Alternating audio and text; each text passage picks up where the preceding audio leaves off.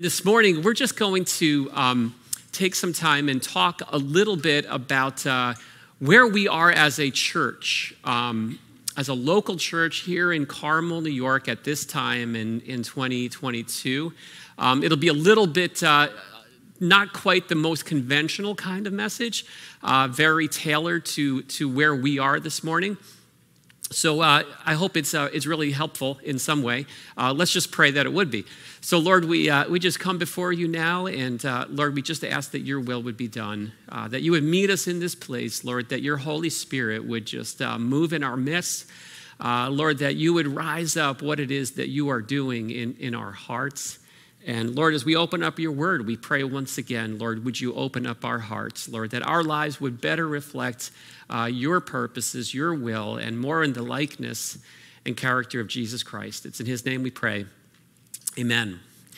Well, I want to invite you to turn to uh, Psalm chapter 40. That's what I want to use as a passage to kind of set the stage for, for where we find ourselves as a church in, uh, in, in, in March of 2022.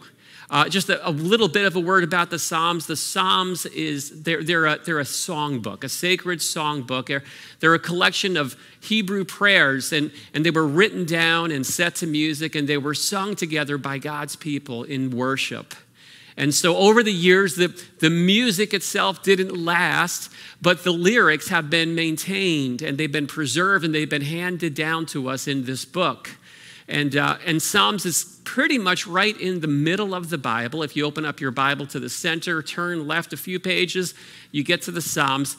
And it's filled with all kinds of prayers uh, that we can pray in all kinds in every kind of situation. And so you will find in the book of Psalms, you'll find prayers of celebration and rejoicing. And you also find prayers of desperation and, and dedication. There's there's angry prayers. Um, there's, there's prayers prayed in grief. There's prayers of loss. There's prayers of discouragement. Believe it or not, there's actually even prayers that question and doubt God and ask God, what is going on? Um, the idea is, is to take every situation, whatever it is, be it good, bad, ugly, or otherwise, and bring that situation before God in prayer. And, and you know, there's times in our lives when, when it doesn't seem like we just can't find the words to pray, if you've ever been there, right? Um, and that's kind of what the book of Psalms is there for. So we can, we can open that up and pray these prayers that have already been written down and, and make them our own and personalize them. It's sort of like when you turn the radio on and you hear that song that just resonates with you and you just say, This, this is my song right? This was written just for me. And, and the book of Psalms is sort of that same thing. It's, it's written so we can read them, pray them, and say, yeah, this is, this is my prayer. This is the right prayer for this moment. And, and so part of the reason why I chose this particular psalm, Psalm chapter 40, is that it's a bit of a mashup psalm or, or a mashup song. Um, mashup is, is when you take two different songs uh, you wouldn't think they would ever work together. And then you combine them, you put them together, you mash them up, and, and somehow when you put the right backbeat behind it, it, it all works. And, uh, and Psalm 40 is like that. It starts out with this rejoicing, this jubilant rejoicing about God's rescue. But then, without warning, it shifts, and, and the shouts of celebration get replaced by a cry of desperation. Celebration and desperation. Now, you wouldn't think that those two concepts could go together, right? It doesn't seem like they would. Um, but then again, for those of us who have been living on this planet over the past couple of years, you might think, like, that's exactly what life is like right now. This has been our reality, and we need to figure out how can we both celebrate the great things that God is doing, and at the same time, how can we just cry and, and, and just express our ongoing need for Him to be at work in our lives? Uh, so that's just a bit of where we're going. Let's jump in. Let's read what this says and let's see how it relates uh, to what God is doing in our own setting today. So, so I'm going to read the first five verses in Psalm 40. It's going to be right behind me as well. It says this I waited patiently for the Lord. He inclined to me and heard my cry. He drew me up from the pit of destruction, out of the miry bog, and set my feet upon a rock, making my steps secure. He put a new song in my mouth, a song of praise to our God. Many will see and fear and put their trust in the Lord. Blessed is the man who makes the Lord his trust, who does not turn to the proud, to those who go astray after a lie. You have multiplied, O Lord my God, your wondrous deeds and your thoughts towards us. No one can compare with you. I will proclaim and tell of them, yet they are more than can be told. All right, we'll stop there. This, this psalm, this, this, this prayer, this song, it's, it's telling a rescue story. It's, it's a story that started out in a sinking, miry pit of destruction. Not a place any of us would care to find ourselves at any given time. Now, we don't know how he ended up in this pit. Was it his own fault? Did someone else push him in? We don't get those answers because that's not the point. The point is that, that this pit he was in, it was too deep for him to ever climb out by himself. Right? The, the point is that he was stuck in this sinking place where there was nothing solid to grab hold of or stand on. And the point is that it was only after a very long time of waiting that the Lord rescued him and lifted him out. That's how he starts out. I waited patiently for the Lord. You know, waiting is something we can all relate to in, in this time. We've, we've been stuck uh, in, in, a, in, an extended season of waiting for, for a long time, haven't we? Right? It, it's been personally for me a lot longer than I ever expected. And, and, and it's, it's a challenge for me to actually think back and look back on the past year because in my head, the past two years, they just blend together as one gigantic blur. Uh, anybody relate to that? I, don't know. But, but let me ask you has the world felt just a little bit like sinking pit? Like a sinking pit. It, it, it, it kind of seems like there hasn't been a lot of solid ground to, ground to stand on lately, doesn't it? You know, uh, just think about when, when COVID hit and, and the world shut down and a lot of people died and we all stayed home and we argued over masks and mandates and, and who's telling the truth and what's fake news and you know, and I, I know that's just a very abbreviated kind of Cliff Notes version of the past couple of years, but it's been difficult. It's been disorienting in so many ways. And, and, and this season of waiting that we've been in, for me, it's, if it's clarified anything, it's clarified for me that I can only ground my confidence in Christ. Only. He's the only place where solid ground can be found. It's not found in, in holding the right political view or standing for the right causes or listening to the right panel of experts or trying to figure out how to get life to work out according to the way that I want it to go. The, the firm foundation is Jesus Christ, the risen Savior. Hasn't the, this season just showcased the, the folly of believing that if we just elect the right leaders and pass the right policies, that we're somehow going to be able to climb our way out of this pit that we've been stuck in. What this psalm rejoices is that there is a Lord who rescues us from that pit from that miry place. He takes us to a place that we could never reach on our own, a rock to set our feet upon, a sure place to stand, a confidence that even in the midst of all the chaos and the confusion surrounding us, that there is a faithful God, an everlasting God, an unchanging God, a true north that we can build our lives around. And this rescue story that's being told in this psalm you know, it's a lot like our own rescue stories, our own stories, the story about us being stuck in our own sin and our own rebellion. And yet, there's this merciful, loving, and gracious God who sent his son, Jesus Christ, to go to the cross to bring us to a place we could never get to on our own. He, he is our deliverer. He rescued us and brought us to a place of safety, the solid ground in Jesus Christ. And so, as God's people, uh, I want to just invite us as a church together to, to take our lead from this song from this psalm and rejoice in the goodness of God. Let's do what David, who wrote the psalm, did here. Let's open up our mouths and make much of the Lord. How awesome he is in his wonderful ways. I, I got to tell you, one of the saddest stories that I heard this past year, um, personally, was, was someone talked to me and it was someone in our church family, and, and they confessed that he didn't want to stop and talk to people after the church service has, had ended. He just wanted to make a beeline for his car. And this was someone who was typically very social, very engaging. And I said, Why? What's going on? And he said, The reason is that so many conversations turn into political tirades. And that just broke my heart. You know, the world that we live in, we live in a polarized world. There's no question about that.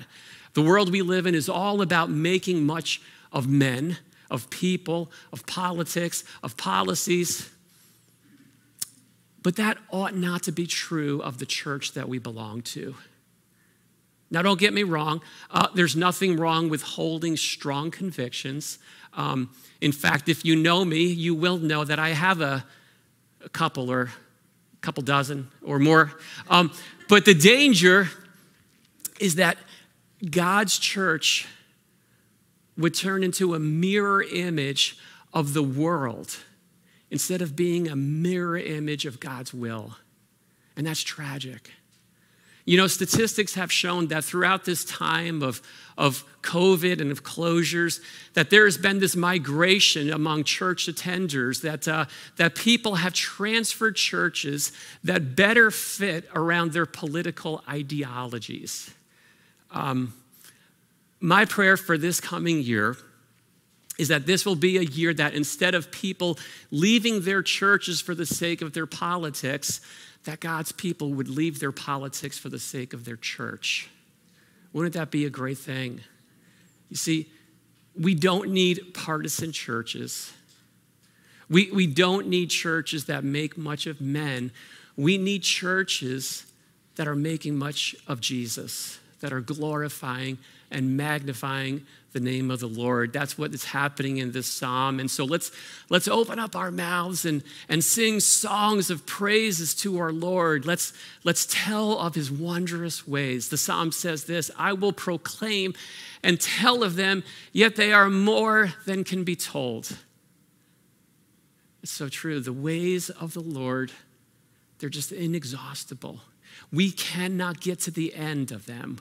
We can make much of an awesome God, and we can never finish talking about how great He is, how wonderful His ways are. So, so let's make much of Him instead of making much of, of, of, of men.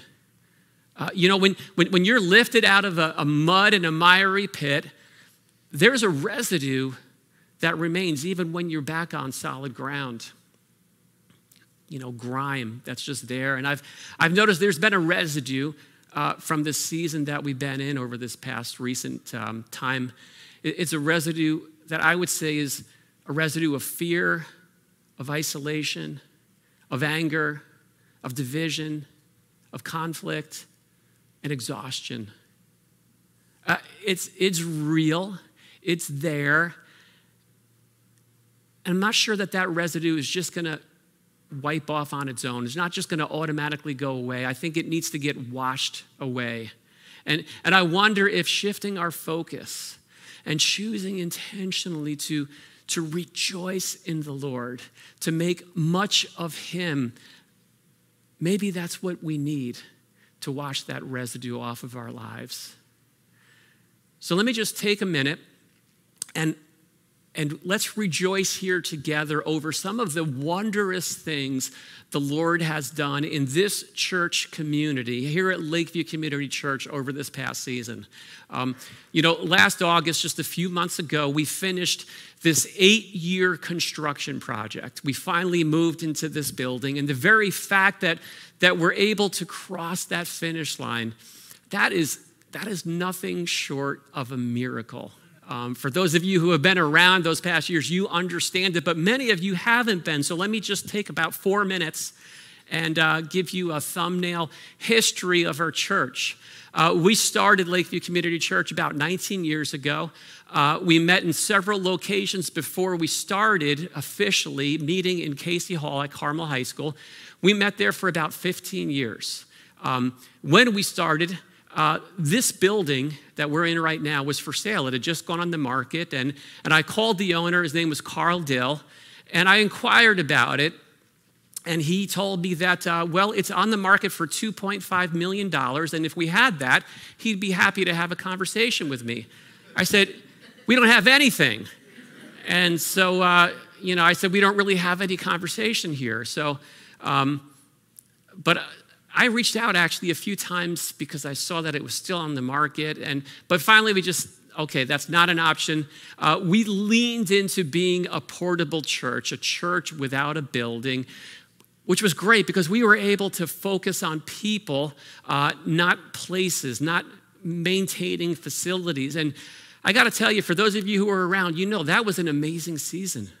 Um, we, we saw God do some amazing things. And what really happened is we were able to build up this strong, loving, Christ like community where people walked in and they felt the presence, the love of Jesus. Um, so we did that. Eight years went by, and uh, eight years later, I got a very unexpected call from Mr. Dill. Uh, this property was still for sale, and he called to ask us if we were still in need of a facility. And so, to make a very long story short, he ended up donating, donating this building and uh, eight acres of property to us. And, and that was something none of us at, we did not see coming at all. That was a complete shock and a surprise. Uh, we continued, though, to meet in the school, and we slowly developed a game plan. How are we going to turn a, a rotted out lumber yard into a church? And that was no small challenge. Uh, we built out offices. We, we built out the commons area outside there to be able to do midweek activities. We finished the kitchen, the bathrooms, and then finally, we took on this major project of, of the rest of the building the sanctuary, the classrooms, the plumbing, the heating, the exterior, the driveway, and all that. So we, we did this three year campaign where we focused on this. Uh, we secured a loan, we got that all in place. And during that time, right before we were uh, ready to kind of get all of that underway, we got contacted by a neighboring church about three miles up the road. And he said, Pastor Brian, we're closing our doors and we don't want our church to, we don't want to sell our church. We just wanted to go to another church that's preaching the gospel. And he came right out and said, We want to give you our church building. And honestly, my initial was, response was, No. One building is enough, and I have no idea what we're going to do with two. Um, but our, our elder board, uh, very godly guys, we just, we got together, we fasted, we prayed for a week. Finally came out of that time with the sense of receive this gift. And so obediently, that's what we did. Um, little did we know that, uh, you know, a year and a half later, COVID was going to hit. The schools were going to close. And if we only had our setup there at the schools, we would have no way uh, to do anything. Um, so, so we moved from the school to that place. We called it the Steeple Center. We met there um, for about a year before we started the construction here. And, um, and then COVID hit. And, and when COVID hit, we, we did a few months of work here, and then construction sites were closed down all around New York State. Uh, a couple of months later, they opened back up again, and we found out that uh, the prices on material, if you could find the material, had just skyrocketed. Uh, so that was kind of a shock. Um, at the same time, um, church activity almost went to a standstill. It dropped significantly. After COVID hit, we moved to online streaming services to stay connected. We did everything we could, but the truth be told, there wasn't a whole lot we could do during that time. There weren't a lot of options. We, we did a lot of patient waiting. We kept on keeping on. Uh, Sunday morning worship, when we were able to do a, a hybrid setup, uh, we dropped to just a handful of people while we were spending more in in construction than we ever anticipated. And, and, yet, somehow, by the grace of God, last August, we, we crossed the finish line. Uh, we were ready to open the doors, but back then, COVID was still a very front burner issue. Uh, it hadn't gone to the back burner yet. There's nothing like opening a church in the middle of a pandemic, right? That is not the timeline that I would have chosen. Um, but but we actually have had a pretty significant influx of new people. But here was the strange thing we had a lot of new people coming in, while a lot of our longtime core people were still at home. They weren't comfortable coming out yet. And it was the most bizarre atmosphere. Uh, I, I still don't know if I have the words to describe it because, you know, the secret sauce of Lakeview Community Church. Um, I'd like to tell you it's their pastor. It's not. It's the people. It is the people. Like there's this loving sense of community that comes from the people of this church. And the people weren't here, right? And so it kind of felt like we had one arm tied behind our backs. We had this beautiful space finished. We had classrooms, and, and it was all empty. And we're just like, what? What's going to happen? How is this going to work out? And we just continue to wait patiently on the Lord. And, uh, and very slowly, we've gotten to where we are today. Um, you know, I got reports last week that, uh, you know, our kids' classes are just bursting at the seams. We had to order more chairs that we put in here uh, because we're just, we're just out of space. Um, we've been maxed out, and, and I'm just so grateful to God you know, if, if you're new here, if you've only kind of come uh, to Lakeview since we've been in this building, you may not know this, but you're probably in the majority. You look around you and think, I'm probably the only new person around. No, there's a better chance that there are more new people sitting next to you than there are people who have been here for an extended period of time. Um, that's just the way God has written the story, and it's exciting. Uh, the building up the road, the Steeple Center, we've been able to turn that over to Casa Severe, a, a Spanish church that's been desperately needed in that community. Uh, they've turned into friends and partners with us. And, and so the Lord has brought us to where we are. God is good. Don't underestimate the power of waiting patiently for the Lord because while we wait, God is working. He is doing what only He can do. And we tell the stories about the goodness of God. We do not keep our mouths closed. We, we need to hear these testimonies of God at work. And so, as this song goes on, as this psalm continues, with his feet on solid ground, the, the writer of this psalm just feels compelled to respond to offer something back to God in gratitude for all that He's done. So the question is what does the Almighty want? What is God really interested in? He, he considers two options. One response is to give God just a, a token, uh, the other would be to, to give him the total. Here's what it says starting in verse 6 It says, In sacrifice and offering you have not delighted. But you have given me an open ear. Burnt offerings and sin offering you have not required. Then I said, Behold, I have come. In the scroll of the book it is written of me, I delight to do your will, O my God. Your law is within my heart. I have told the glad news of deliverance in the great congregation. Behold, I have not restrained my lips. You know, Lord, I have not hidden your deliverance within my heart. I've spoken of your faithfulness and your salvation. I've not concealed your steadfast love and your faithfulness from the great congregation. The writer of the song realizes that God has no interest in token offerings. Pulling out the spare change and, and giving God from the leftovers, that is just no way to say thank you to a God who's done what he's done. The only option he sees that makes any sense at all is just the option of total surrender, of a life given completely over to the will of God, a heart that beats in time with the heart of God, a life that's dedicated to seeing his purposes fulfilled. And it's a life that goes beyond duty and reaches this place of delight.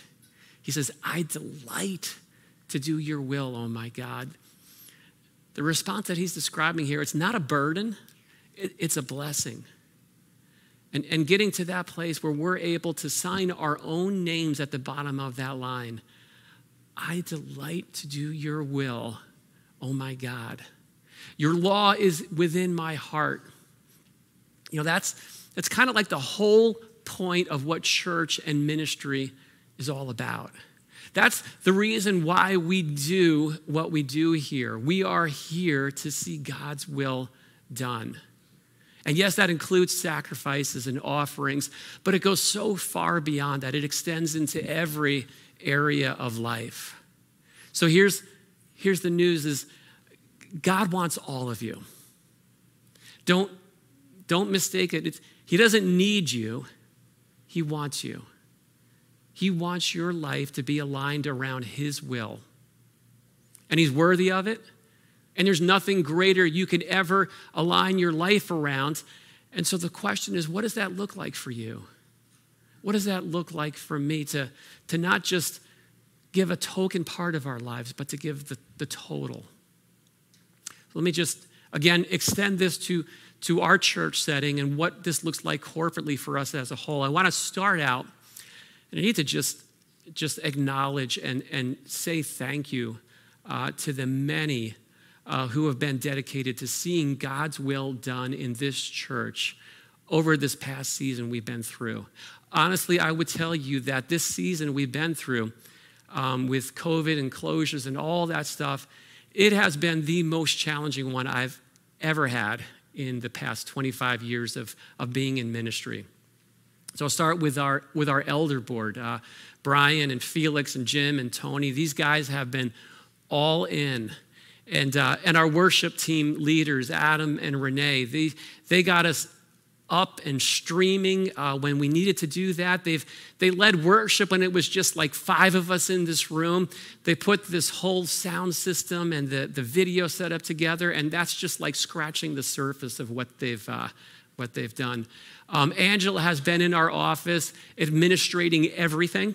Um, Tamara has been taking care of our finances. Stacy with our children's ministry, planning and preparing and, and decorating and teaching almost every week throughout the course of COVID. Just amazing. Uh, Russ and Tara leading our student ministry. Uh, Heather leading our greeting team. There's, there's really not a way for me to get to everybody. I'm going to miss people uh, people who have played a crucial role over this past season. Our, our, life lead, our life group leaders, uh, the dedication they show week in and week out. So this is an opportunity, first of all, to say to say thank you. Uh, these are some amazing people. Um, a couple of ministries actually started over the course of this crazy time of closure. Uh, Donna Schutz started a Saturday morning women's prayer group. And that um, also resulted in, in, a men's Bible study starting as well. Uh, I'll just talk about the men's group for a little bit. Uh, started out with three guys, and it stayed at three guys for well over a year. Uh, but these guys persevered.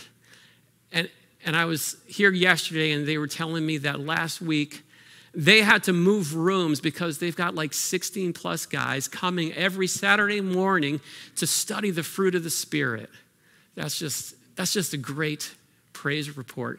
Uh, Heather Boylston also started, she followed this call to start a wellness ministry. It's called Uniquely You. It, it combines scripture and spiritual growth with physical fitness. And, and now that group meets three times a week, and it's been an amazing blessing to so many men and women.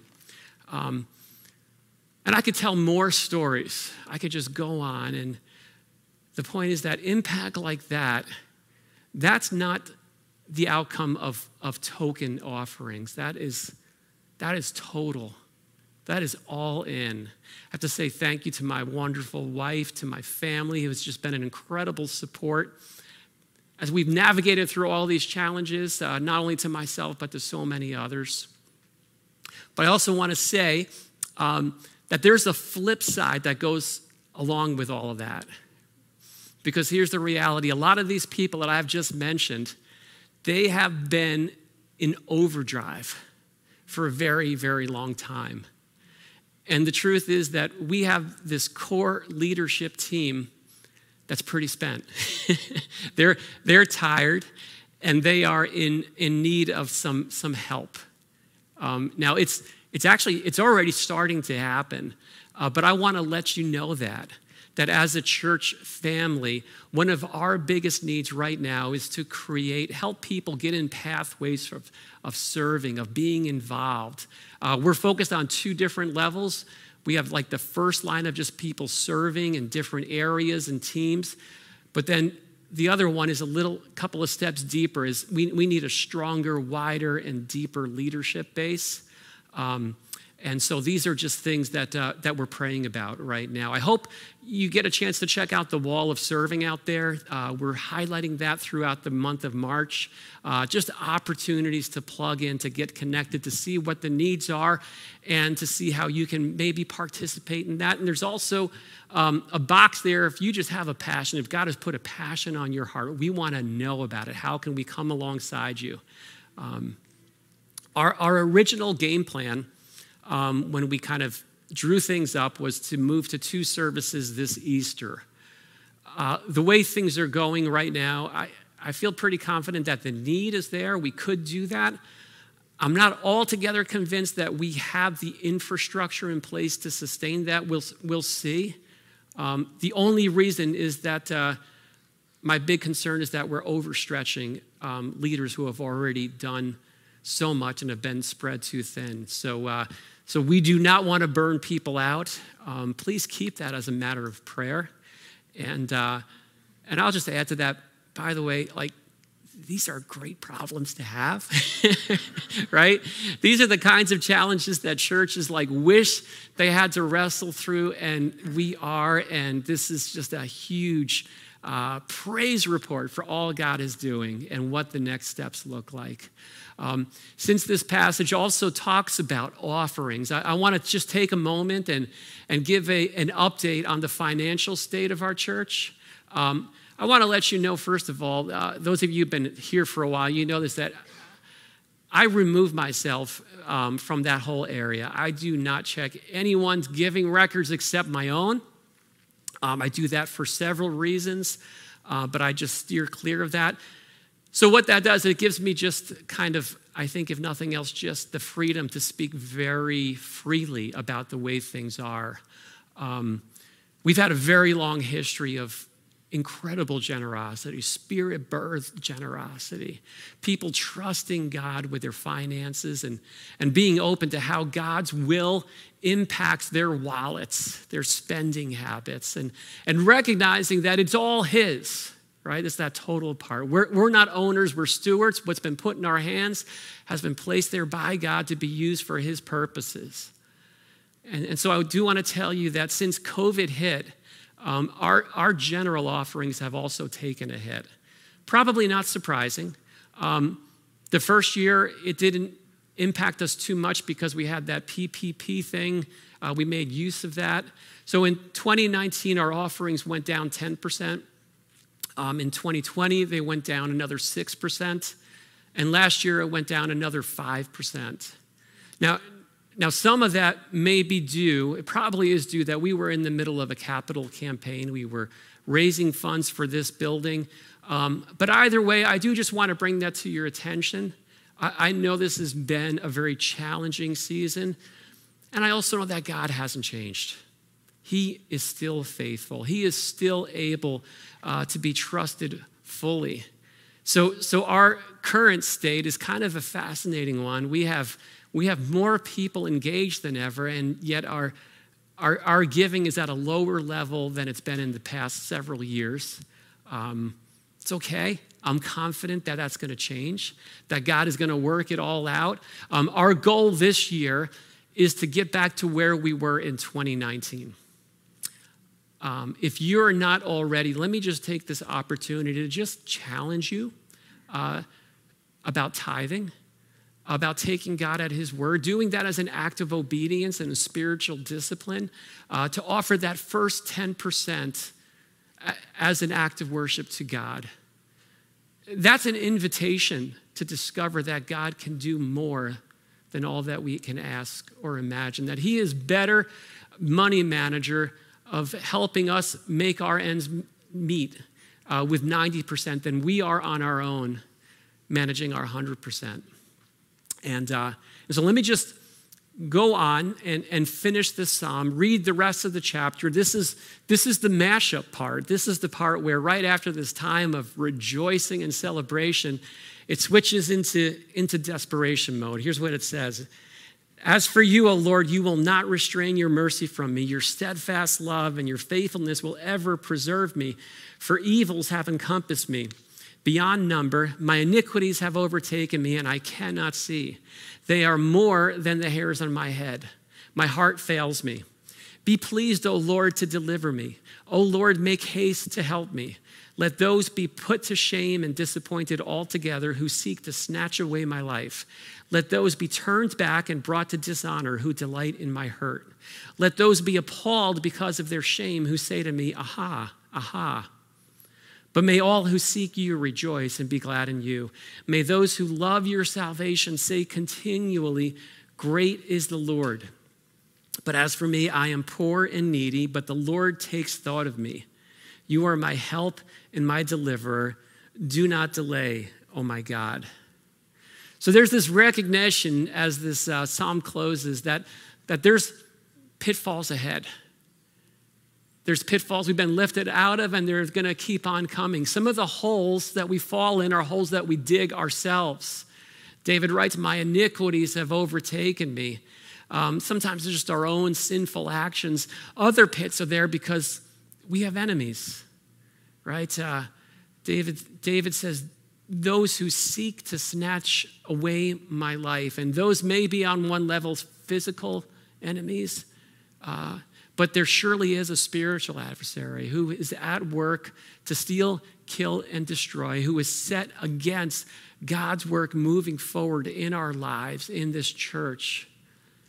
But through it all, there's this confident reality. I hope you catch this that come what may, right? If we wake up tomorrow morning and find ourselves stuck in another pit, let's personalize it, if this horrible war that we watch on our TV screens expands into something far more expansive. See, the reality is none of us know what's going to happen. But living in fear is not an option. We can stand confident in what verse 11 says. Oh Lord, you will not restrain your mercy from me. Your steadfast love and your faithfulness will ever preserve me.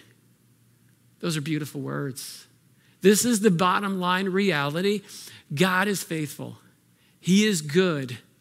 And there is nothing greater that we can do than grab our hold of that faithful God. There's no better place that we can find ourselves than just that place of desperate dependency upon Him. And so let's let that be our default in this year ahead. So we're not trusting in ourselves, we're trusting in Him. You know, I, would really like to be able to, to chart out for the, our whole church some kind of really neat plan, a systematic step by step plan of here's how things are going to play out in this next year. I, I, just don't think this is the year for that. I wish it were, but uh, it seems to be more like this is the season for being ready for anything, right? Honestly, isn't that the way it always is? Right? Isn't that life? Now, I'm very hopeful that there's good things that have started here that are been going on they're going to keep on going. We're, we're expecting that, that this place is going to continue to get filled with people who walk in, who get that sense of the loving presence of Jesus Christ, that people grow and get connected to life groups, and, and, and, and they're able to wrestle through how to live out faith in authentic ways, that, that our ministry teams have an abundance of people serving, and that we're able to reach out to this community in relevant ways. We, we've got plans for all that to happen. It's happening already. It's taking shape right now. But here's the thing come what may. This is what it's about. We're going to hold tight to Jesus, and we're going to hold loose to everything else. So may we see our desperate need to lean on the Lord. And may we be able to have our posture that of David, who says, As for me, I am poor and needy, but the Lord takes thought of me. What better thought could there be?